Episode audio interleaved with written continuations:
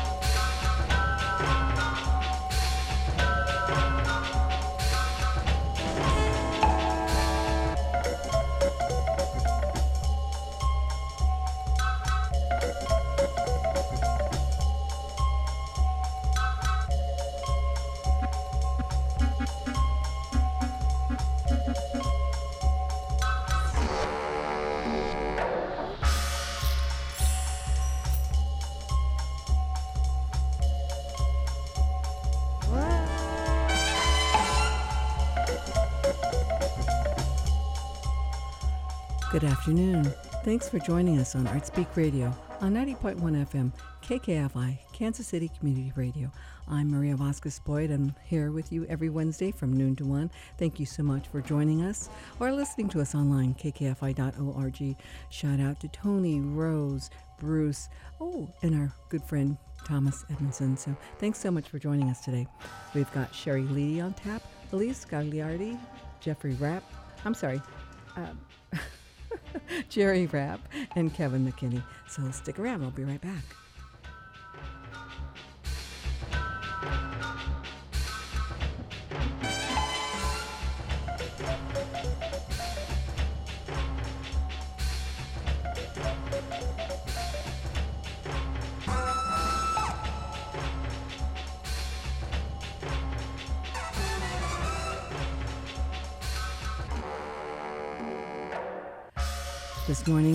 This afternoon, we're going to talk with Sherry Leedy, who is the director and gallery owner of Sherry Leedy Contemporary Art, which is open Tuesday through Saturday from 11 a.m. to 5 p.m.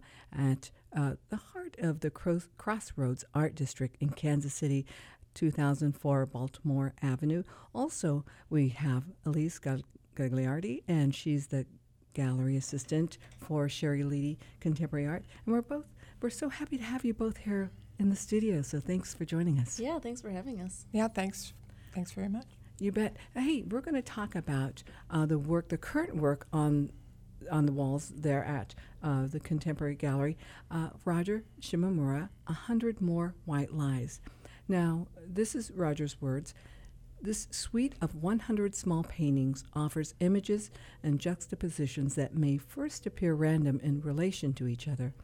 It is an attempt to make fresh sense out of nonsense or to discover inherent truths in lies. Roger Shimomura. It's a beautiful show of wonderful work, right, Sherry? Yeah, it is a beautiful show. Roger's paintings are all 12-inch paintings, rather, and there's 100 of them. And they're composed of his imagery. That's really a vocabulary of images that he's developed over a 50-year career, and they're combined in unexpected ways in these paintings to raise a lot of questions and provoke thought-provoking images. I love it. The combination of images in each painting does echo the themes that run throughout Shimomura's over 50-year career. That's amazing, 50 years. Mm-hmm. And it's paired with elements of chance, choice, and randomness, which is in itself a theme in the artist's work. But his craftsmanship, his colors, his everything about his work is just incredibly beautiful, and he's made some terrific choices in each painting, right? Well, Roger sort of seduces the viewer with his beautiful color and flat shapes and, beautifully drawn forms, and pulls you in, and you initially might think it's humorous, and it in fact might be humorous, but when you look a little deeper, there's usually a multi-layered sort of messaging there. and it builds on Roger's experiences as a third-generation Japanese-American who was imprisoned in Minidoka concentration camp with his family during the beginning of World War II. And that sort of is an underpinning of many of the images that you see in this show. Well, I understand, as you said, he is a third-generation Japanese-American, grew up and immersed in American culture. So that love of comic books and later pop art imagery with its inspiration in popular and commercial culture, he developed that into a painting style uniquely his own. And his paintings also tell a story through a distillation of information pared down to an essence of visual economy. The design, crisp, flat, and lively color carry the story. So tell us some of the images that we'll see in his work, Sherry, if you would. Well, Roger has a vast vocabulary of characters that he's developed over the years and appropriated images. So you'll see familiar images from Disney, Mickey Mouse, Donald Duck, Popeye, those kinds of images, and also images from very famous artists like Andy Warhol, Roy Lichtenstein, and so on. So Roger appropriates many images from many different sources. Also racial stereotype images that would have been popularized during World War II, and anime, Japanese woodcut print images, samurai, and so they're all mixed up and juxtaposed against each other in these images. And the combination of disparate images is what leads to a new meaning in each work. Beautiful. Elise, if you would share with us the website and some of the information that our listeners can gain about Sherry Leedy Contemporary Art, maybe they could take a look as we talk. Yeah, so if you go to our website, sherryleedy.com, you can see all of Roger's works, all the paintings from 100 More White Lies and his other mini-series, Diary of an American Midwife, that are both on display right now in our gallery, but you can see all of the images online.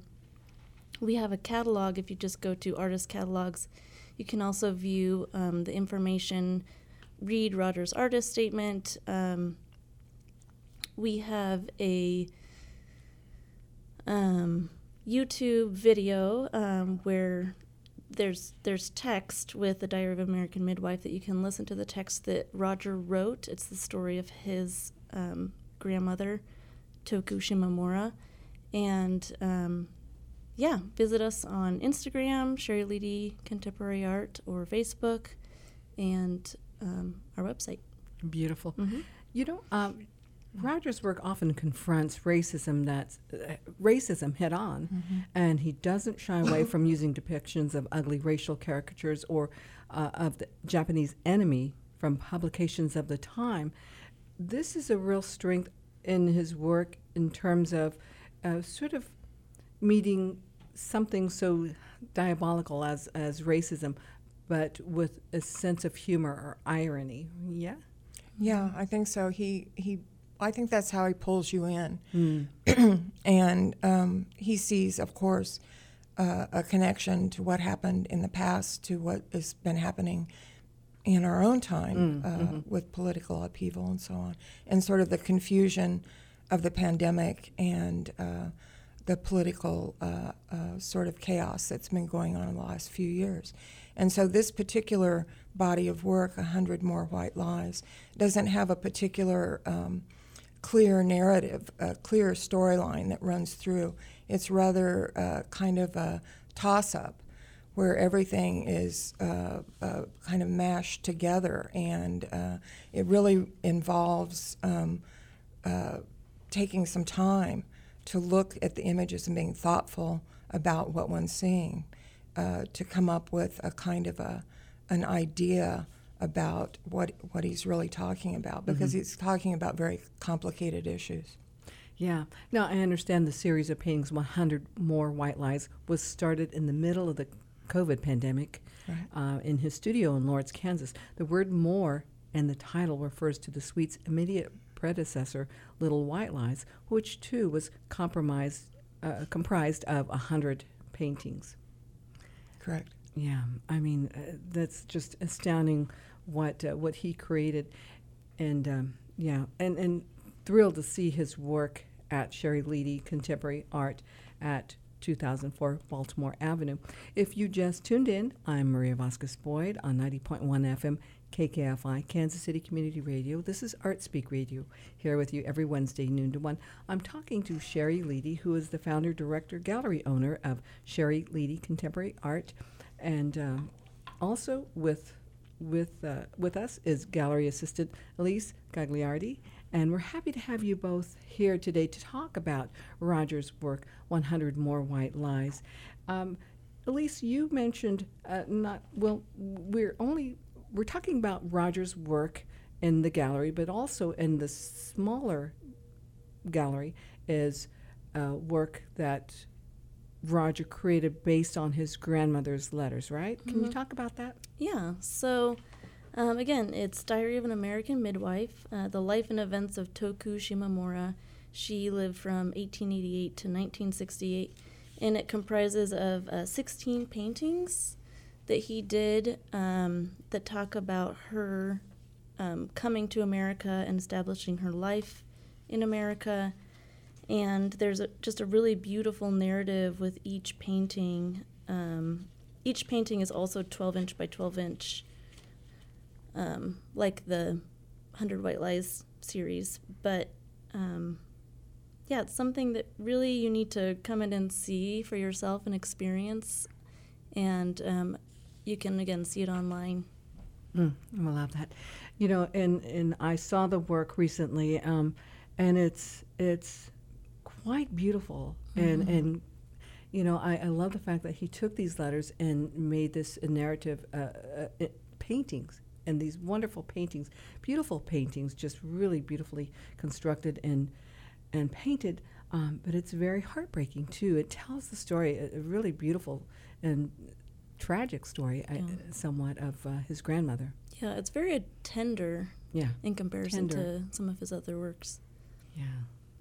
Did you want to add something to that, Sherry? Well, one of the things about Roger's grandmother is she kept a diary all her life, and Roger had her diary translated, and he has that as the original source material for this suite of paintings. And one of the kind of most wonderful things during the course of this exhibition has been that Roger's family has been in town visiting, and they come in, and for them it's their family story, and they recognize, this is the house that they all lived in, this is the church that his grandmother established, and so on. So it's a very personal and a very beautiful story, and Roger's ability to take this sort of lifespan and condense it down into these 16 small paintings and make a very clear narrative, I think, is really really brilliant.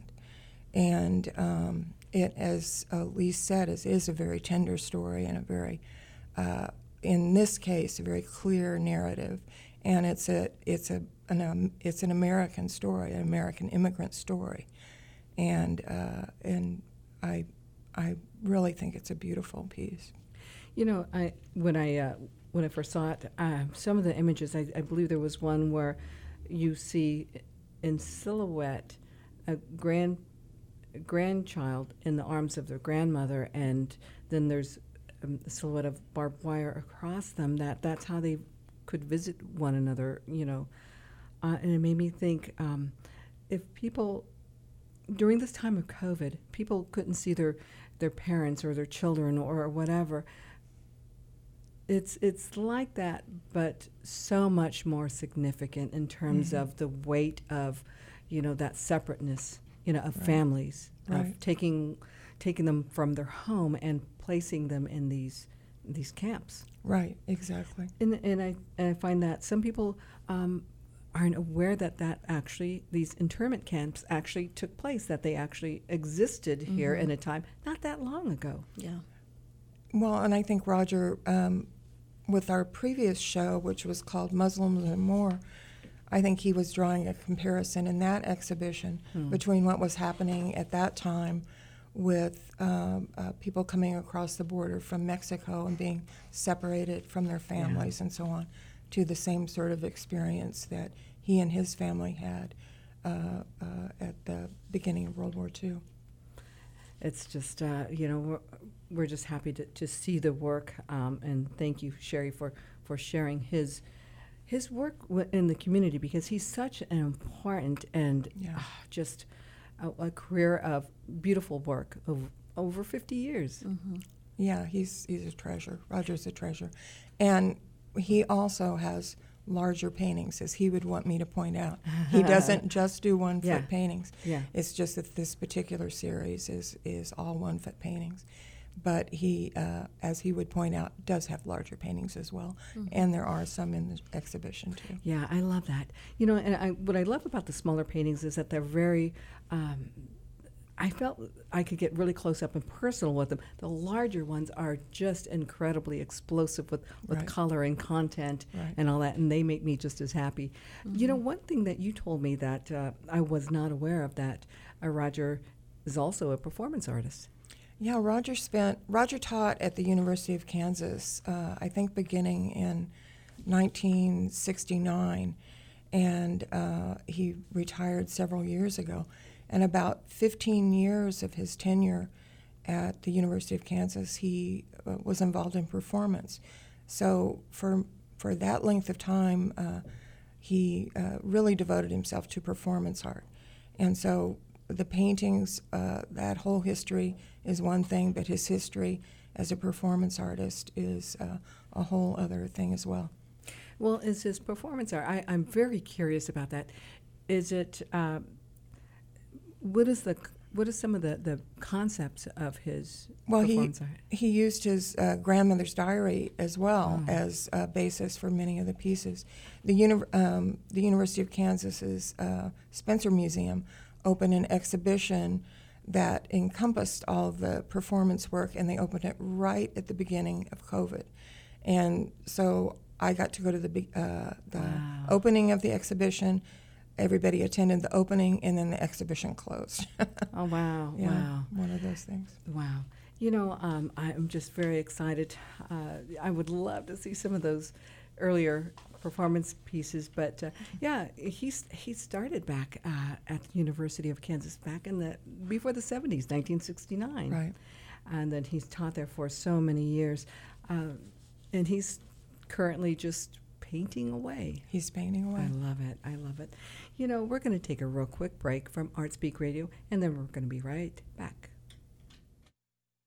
Has your metropolitan newspaper turned into a zombie? Is local news coverage just a fading memory? This week on the Heartland Labor Forum, we'll look at corporatization of the media and the rise of nonprofits with the Kansas Reflector and the KC Defender. Then, public sector workers often accept lower wages if they can get better benefits. But lately, those good benefits are shrinking, like in Independence, where the International Association of Firefighters Union is fighting to save their health insurance. Thursday at 6 p.m., rebroadcast Friday at 5 a.m.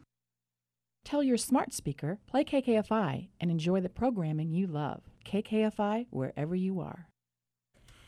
And we're back. This is Artspeak Radio. I'm Maria Vasquez-Boyd on 90.1 FM KKFI, Kansas City Community Radio. In the studio today, we have Sherry Leedy and Elise Gagliardi. Thank you so much for joining us today. Yeah, thanks for having us. Thanks for having us. You bet.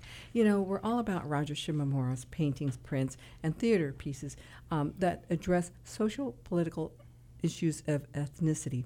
He was born in Seattle, Washington, and spent two early years of his childhood in Minidoka, Idaho, in one of 10 concentration camps for Japanese Americans during World War II.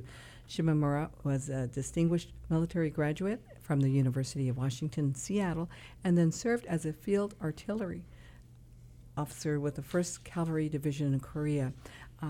Just a prolific painting and artists, you know, that just his work has to be seen, right? Mm-hmm. Right. Well, and Roger's influence also through his teaching has been extraordinary. During the run of the exhibition, many former students have come in, and it's been really quite moving, actually. Mm-hmm. You know, his work currently is at the Sherry Leedy Contemporary Art Gallery, located at 2004 Baltimore Avenue, Kansas City, Missouri. How long will that exhibition be up, please? Or Sherry? The exhibition continues through January 21st, which is a Saturday. Okay. And again, social media platforms, if you want to share with us, Elise? Yeah, Instagram is just Sherry Leedy Contemporary Art, and Facebook. You can also just visit our website, and you can see all of Roger's work there, from his current series that's up at Sherry Leedy's 100 More White Lies, and then also Diary of an American Midwife. And then you can see at the top we have a link to artists' catalogs, and you can see our current shows and all of our past shows. We just had an amazing show with Kai Anderson and Jane Chu, so I'd recommend just going back and looking through those as well. I love that. And Kai's back in town. Yeah, after 20 years in New York. Yeah. Terrific. Mm-hmm. Now, the paintings in 100 More White Lies, like all of Shimomura's work, pulls the viewer in with recognizable images combined in unexpected ways with humor and beauty. A longer look often poses more questions than answers. The artist pokes and prods the thinking viewer to look and think and look again. Yeah, great work. What's coming up for 2023 with Sherry Leedy Contemporary Art? Well, our next exhibition will be with Ann Pierce, and Ann is a Kansas City-based painter who's recently moved to California, so we're going to have Ann's new works, which are beautiful, organic paintings on paper and some quite large-scale pieces, and then also photographs from Patty Carroll. And Patty Carroll has also been in Kansas City for quite a while and has recently moved back to Chicago. And it will be from her series of anonymous women, domestic demise. So we're looking forward to that, and that'll open in February. Yeah. Do you want to add anything to that, Lise? I don't think so. Will you have another sort of a second opening of Roger's work in January? Or? We'll do the first Fridays. The first Fridays. Yeah, uh-huh. Which will, I don't even know what day that is, but yeah, we do first Fridays from 6 to 8. And again, with our normal hours, just Tuesday through Saturday, 11 to 5. So yeah, and you again, we have works by Ann and Patty online. Okay. But it will be all new works for both of them in our February show. And one thing that I do want to ask, and during all this conversation about Rogers, I do want to ask about Sherry Contemporary Art. How long have you been in the Crossroads? And oh, wow. Been around, yeah, a long time. Forever. Yes, yeah. Absolutely forever. Forever's a good word. Yeah. We've been in our current location since 1999, yeah, if you can believe it, and had the gallery since 1985, so quite a long time. We're just happy that you're here in Kansas City and that we get to see such wonderful work, you know, whether it's, John Ferry or Jane Booth. I mean, there's just some extraordinary work that you bring us each every year. Mm-hmm. Well, the fun part is all the extraordinary artists that we get to work with, and that's the joy of it all. Mm-hmm. Yeah, very good. You know, I would... tell people to see the work at Sherry Leedy Contemporary Art and pet the studio dog. Oh yeah, true, true good. He'll greet you with a bark and a toy. Just don't take his toy away. No, so very good. Is there anything that we left out that you want to mention at this time? Before we. Well, one thing we didn't mention is that we do also have a basement gallery. And right now we have a show up of Hung Liu's work, some recent prints and mixed media resin pieces that we just got in, and they're all really beautiful. I'm sure Sherry has more to add to it than that, but I encourage you to come in and see those if you're a Hung Liu fan. Mm-hmm. Yeah, Hung Liu is was a Chinese American artist, and she passed away about a year ago. And we did a big show with her in the last 6 months. But we just recently acquired, as Elise said, some new work and installed it downstairs. And so please stop by, take a look. It's really beautiful. It's very layered, and I found myself staring for several minutes, trying to look through all the layers. Beautiful work. Yeah, it is really beautiful work. Mm-hmm. And it's sort of mixed media, right? Yes, exactly. And caustic and... Right. There are some printed information, painted information, layered with resin and so on, and then also some prints. And again, some of the work is fairly small, and I mean, intimate. Yeah, very intimate. I do like large works, don't get me wrong, but there's just something appealing that makes me kind of gravitate towards the smaller works, because I want to really have a kind of one-on-one with them, you know, a much closer range. But yeah, thank you for mentioning that, because that's a very beautiful group of work there too. So yeah, well, Sherry, thank you so much for coming in. Elise, thank you so much. Yeah. Come join us in 2023 and share with us what you have on tap. Well, thank you, Maria. Great. Thanks, Maria. You bet. And we're going to be right back with Artspeak Radio after this. Hi, I'm Russ Simmons. And I'm Susan Sanders. And this is Take Two, two takes at a movie currently playing in theaters or streaming. Slumberland is a fantasy adventure on Netflix. The inspiration for Slumberland is a comic strip made over 100 years ago called Little Nemo in Slumberland. And this adaptation constitutes a major overhaul of the story about young Nemo, a girl in this version, who finds a mysterious map that allows her to travel back and forth between the real world and the dream world. Interestingly, Little Nemo was one of the earliest animated short films ever made, and this is at least the third feature-length version of the story.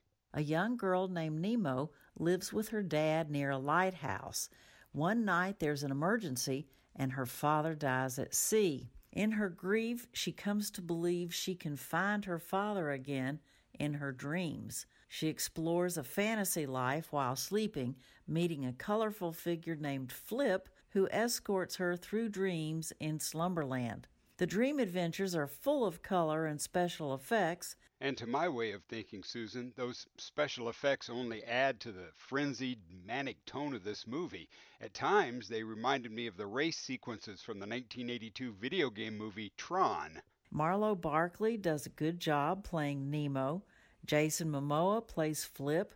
Yeah, they're fine. You can't blame them for this movie's uneven qualities. Here's the catch.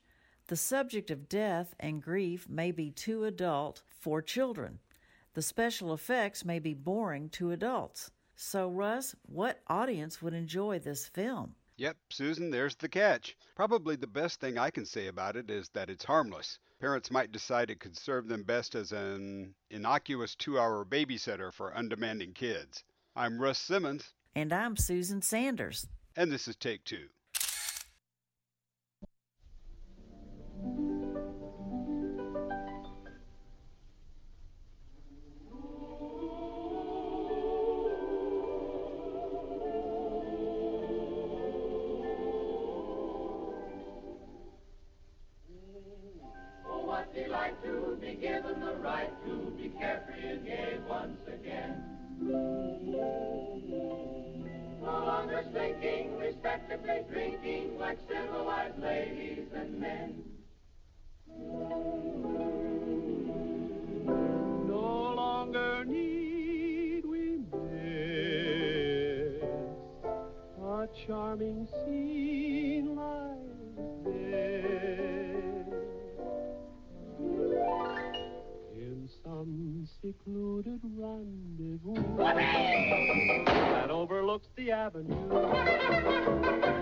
Sharing a delight, chat, bliss and bath, and cocktails for two, as we enjoy a cigarette, to some exquisite chansonette.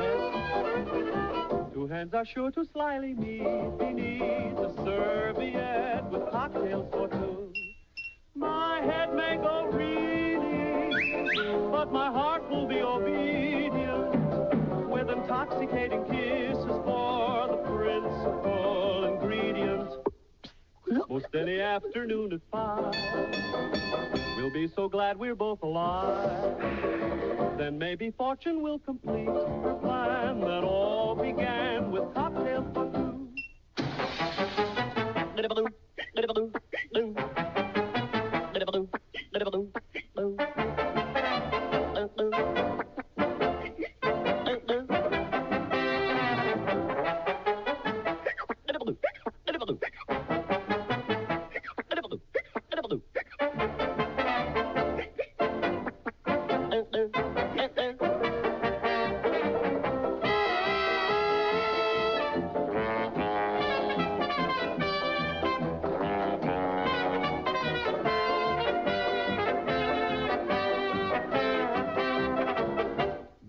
any afternoon at 5. We'll be so glad we're both alive. Then maybe fortune will complete her plan that all began with cocktails.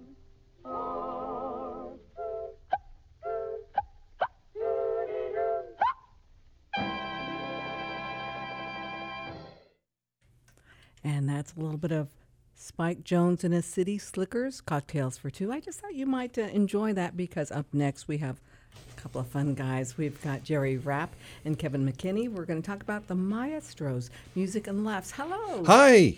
There you are, guys. That mic was hot. Oh, my gosh. I love it. I love it. Hey, you've got something coming up. The Maestros is a repertory cast of seasoned improvisational actors who create a totally original, new musical immersive experience every performance based on your input. So you can enjoy food and drinks and lots of laughs, right? Yeah. Mm-hmm. Lots of laughs. Beautiful. What is the Maestros? The Maestros is a repertory company of about 10 to 12 performers at any given time, and we create a completely original musical experience. It's a very immersive experience. It's kind of a musical within a musical, and we get prompts from the audience, and they participate very heavily in this. They give us a lot of our clues, a lot of our situations. And we essentially create an entire night based on their suggestions. We sing various songs in various venues, and we end it with this mini musical that's very epic. And it's a night quite unlike anything else, I think. I love it. It's kind of like if a improv comedy show and a Broadway musical had a baby. That is the Maestros. I love it. I love it. So you kind of never know what you're going to see, what you're going to do from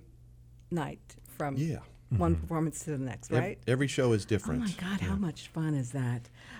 So tell us a little bit about the group. When did it start? Where was your beginnings? Well, we were all part of we were originally part of a group called Cacophonius, and the core members met and it developed a rapport from that, and we all sort of decided, hey, this really works. We'd love to work together again in different venues.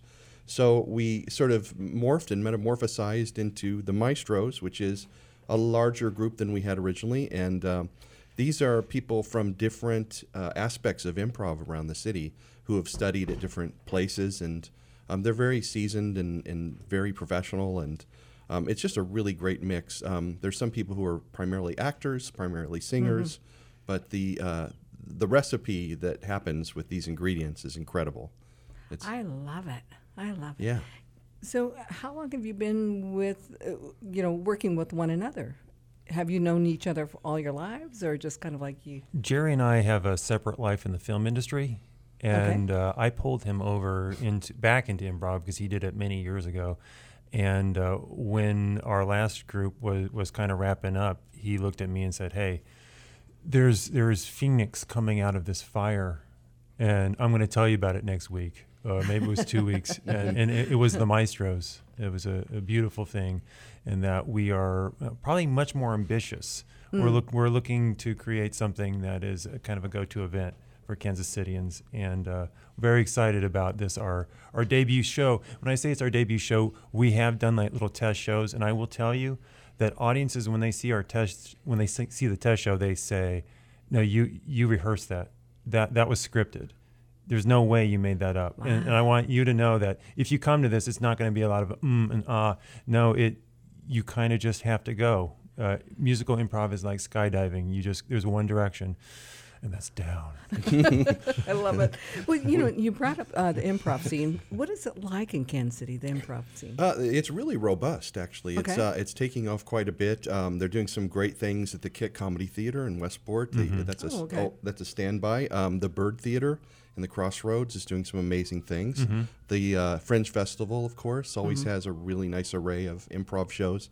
You can really feel it. The improv scene in particular has a real nice growing feeling here, and there's an audience, there's a support base. It's really, really nice. We owe a debt of gratitude to both those theaters because they train people, and those people kind of lift the bar to where improv in Kansas City feels more like improv in Chicago and not improv in Tecumseh. Yeah. No offense to Tecumseh. I love you guys. No offense to Tecumseh. Yeah. Well, if someone's interested in learning more about improv, for instance, a friend or something, what advice do you give them? Is there a place where they can begin to learn the craft of improv? Yeah, there are two places. The Kitt Comedy Theater, which is in Westport, and they have classes, and I think they have classes that they hold in a church somewhere. And now down in the Crossroads, there's the Bird, and they have all their classes. I think they're all in-house down in the Crossroads. And eventually we do want to be a workshop to develop people's singing and improv skills. That's sort of a down the road plan right now. Yeah. I love that. So what happens, and I'm just reading a question that I was sent, what happens in an evening at the Maestros? Who sent you that question? Oh, someone from afar. So the Maestros, the guests come in as if, this is called the company holiday party. And guests come in as if they're part of that company. Uh-oh, that's loaded right there. That's loaded. Just the holiday. We're not going to pull anybody up and embarrass them or anything like that. Good. So they're not subscribing to being part of the show. Mm-hmm. They're just subscribing to being immersed in the show. So the show basically goes on all around them. People who are guests are not who they seem. There's a lot of surprises. Fun. There's a lot of things that come out of the blue. What company is that? What company? Yeah. We don't know yet. We actually know the name of the company the night we do the show. Mm-hmm. We don't even know. We don't know a lot of things until we actually do the show, and then it sort of forms. We get that from you. Well, it's really interesting and kind of scary because again, you're creating this just randomly, and you never know what you have to work with, right? We love the cringe factor because the audience is feeling cringe for us. They're like, are they going to pull this off? How can they be out here on the plank like this? And then there's relief after the cringe. Yes. Yeah. Well, but then you can always rely on one another because being true improvisational people, that you can pull from one another, right? We very much rely on somebody to bail us out if it's failing. Yes. It's kind of like a relationship, you can rely on each other, but it's really about listening to each other, because if I don't listen to the person before me, I can't. If it was a song, I'm the next note after what they said, so I have to listen, otherwise it's not going to make any sense. Could you repeat that? I was tuning out. Oh, that's so wrong. I love it. Who are the Maestros? Who are the people in the group? Oh my gosh, we have so many cool people from different aspects. I'll just go over a few. We have Eric, Cobette, Joanna, DeLeon, Tiffany Michelle. We have Annie Noland. We have Jennifer Baird, Adrian Kristoff, Aaron Mayer, Kevin McKinney, Kaylin Peterson, Linda Williams. We have some great musicians, too. We have a full band, basically. Wow. We have Damien is our music director. We have, Dana Scott, Derek Bennett. Who am I forgetting? Lucas Ferrigo. Participants will be greeted by a 4-piece band. Yeah. I love it. I love it. It's just a very active, kinetic energy experience. Mm-hmm. It's really fun and immersive.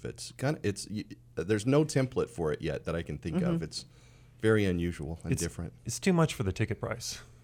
Is it? Yeah. It's way too much. Sort of does overwhelm the ticket price. Yeah. I love it. I love it. Well, we're going to take a real quick break, and then we're going to be back with Jerry Rapp and Kevin McKinney. Thank you. Stick around. Let's explore, let's question, let's decolonize together on Ebony's Bones. Tune in every Wednesday from 6 p.m. to 7 p.m. on 90.1 FM, KKFI, Kansas City Community Radio. Do you have feedback about the shows you hear on KKFI? The KKFI Listener Survey is the way to let us know. You can go online to kkfi.org/survey and let us know your thoughts on our programming. And we're back. This is Artspeak Radio. I'm Maria Vasquez-Boyd on 90.1 FM, KKFI, Kansas City Community Radio. We're here in the studio with Jerry Rapp, and we also have Kevin McKinney, and we're talking about the Maestros. Yeah. The Maestro that I'm thinking of is a dog. Is that dog in a tuxedo, right?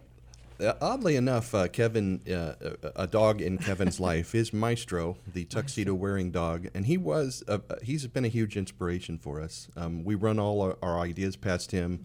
Mm-hmm. We put like the ideas down on the floor, and if he urinates on one, we know that's the one should go with. That's a keeper. So we want to talk about the Maestro's Music and Laughs. It's a one-night, two shows. Friday, December 16th. It's this Friday, December 16th, 6:30 and 8:30. But I am told the 6:30 show is sold out. Yeah. Yes. Yeah. And it's kind of dinner theater too, in that we have a buffet and there's a kind of a donation for a holiday drink. Nice. Yeah, we should mention we have some great catering from Pollo, also from Nummies, a new bakery that's just moved to town. Mm-hmm. It's amazing. Good. We're addicted to Nummies. Good. And this, the performances will take place at Unity Performing Arts Center at 707 West 47th Street. It's on the plaza here in Kansas City, Missouri.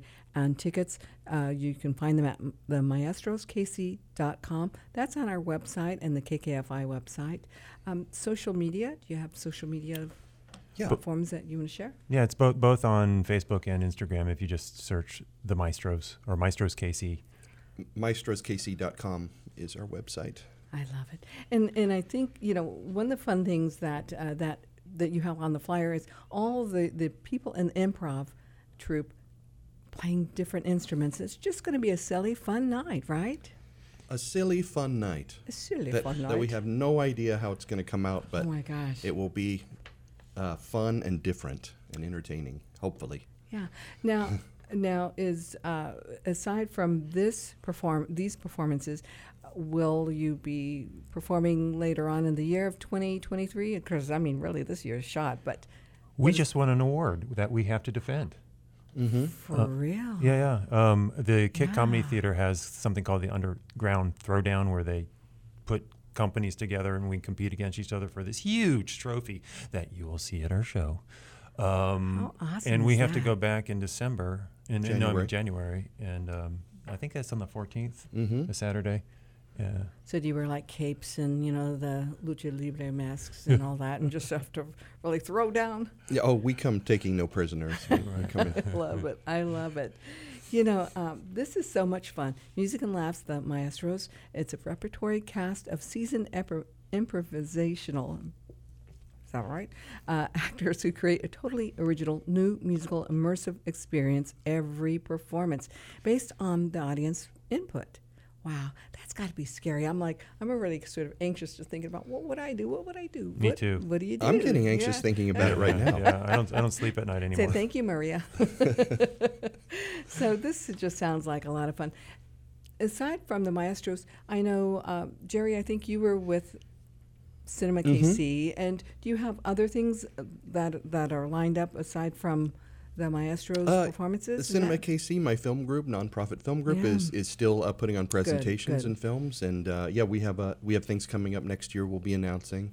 Oh, great! There's a lot going on with that too. We actually have kind of an inner tie with since Kevin and I are production people, we have a lot of cross referencing in production and theater and what have you. It's a really nice interdisciplinary sort of project here. I love it. I love it. So, you know, for that, you should come back next year and share with us anything that's coming up. Absolutely. Right? Yeah. Right. And Kevin?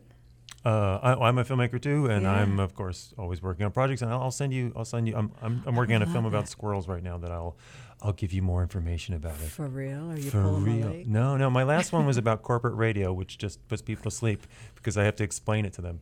But it's good. It's on Amazon Prime, called Corporate FM. But this next one, I won't have to explain it to you. You'll just want to see squirrels. It. Yeah, that's all I have to say is it's about squirrels. I want more. Oh, nuts. I love it. And you did mention further shows. We are doing we have 6 shows planned through the year. Okay. Basically a season of different themed shows. Every show will be a different theme. Oh, that sounds fun. Yeah. Now, will they also all be held at the Unity Performing Arts Center or elsewhere? That's going to be our base, but we're looking to be to expand into other venues as well, and to be a situation where we can drop into a certain format. Yeah. So we're learning a lot about what creates the greatest venue for what we're doing. So, in your head, what is the great venue? What does it look like? Carnegie Hall. Ooh, I like it. Yep. Especially the ballroom, because this one's a company holiday party, so we want people to sit around round tables to where they can kind of interact with each other. And you know, Bob from shipping receiving is going to be sitting across from you. You got to be able to have that awkward moment. You can't help but not make new friends that night. It's because it really is a participatory situation. Yeah. You know, and I think people really like that. I think they like to be a part of something, a part of the entertainment, a part of the show, right? Mm-hmm. Mm-hmm. Yeah, it's just a great concept, and I love it. It's just, you've been around how long now? Years. Oh, me or the group? Our combined experience of 300 years. I love it. Let's say 300 years, just to, this is a number. I can see it in the crow's feet. You're not supposed to be looking at that. You guys are funny. Yeah, I think this would be really a lot of fun. I could see like workshops coming out of this for kids and adults and different people that really want to kind of dip their toes in the improv pool. And companies that are trying to loosen up. Mm-hmm. Who are some of the groups or individuals that have kind of inspired you in your world of improv? There's a British group called Showstoppers that we always look at as our, as a holy grail. They're a British group. They've been together years and years, but they are really seamless. And if anybody wants to check that out online, it's Showstoppers, and you can see what we're aspiring toward. Yeah, and we get there. And we get there on occasion. Yeah. Any other individuals or that? Off Book is a thing we've also been looking at. They're two. It's just a 2-person improv, but it's very seamless singing and making up things on the spot. Yeah. I like their interaction with the band, where the band will just start playing, and all of a sudden, hey, this is our song. Oh my gosh! Yeah. Well, I guess when I think about improv, right or wrong, I think about Jonathan Winters and how deliriously funny he was, and just at the drop of a hat, and some people point to Robin Williams and a number of others, but I always like to kind of ask that question because you just never know where you're going to get that inspiration, who that's going to be. They weren't available for our show. Yeah. Oh, sorry. Well, yeah, there you go. There you go. I just love that this is happening this Friday, December 16th, 6:30 and 8:30 p.m. at the Unity Performing Arts Center at 707 West 47th Street. That's on the Plaza, Kansas City, Missouri. And tell us how we can get more information and tickets. It's the old Eden Alley space. Oh, okay. So to get there, you kind of park in the parking garage and come in the back door. The side, yeah. Yeah, the side door. Uh-huh. The alley.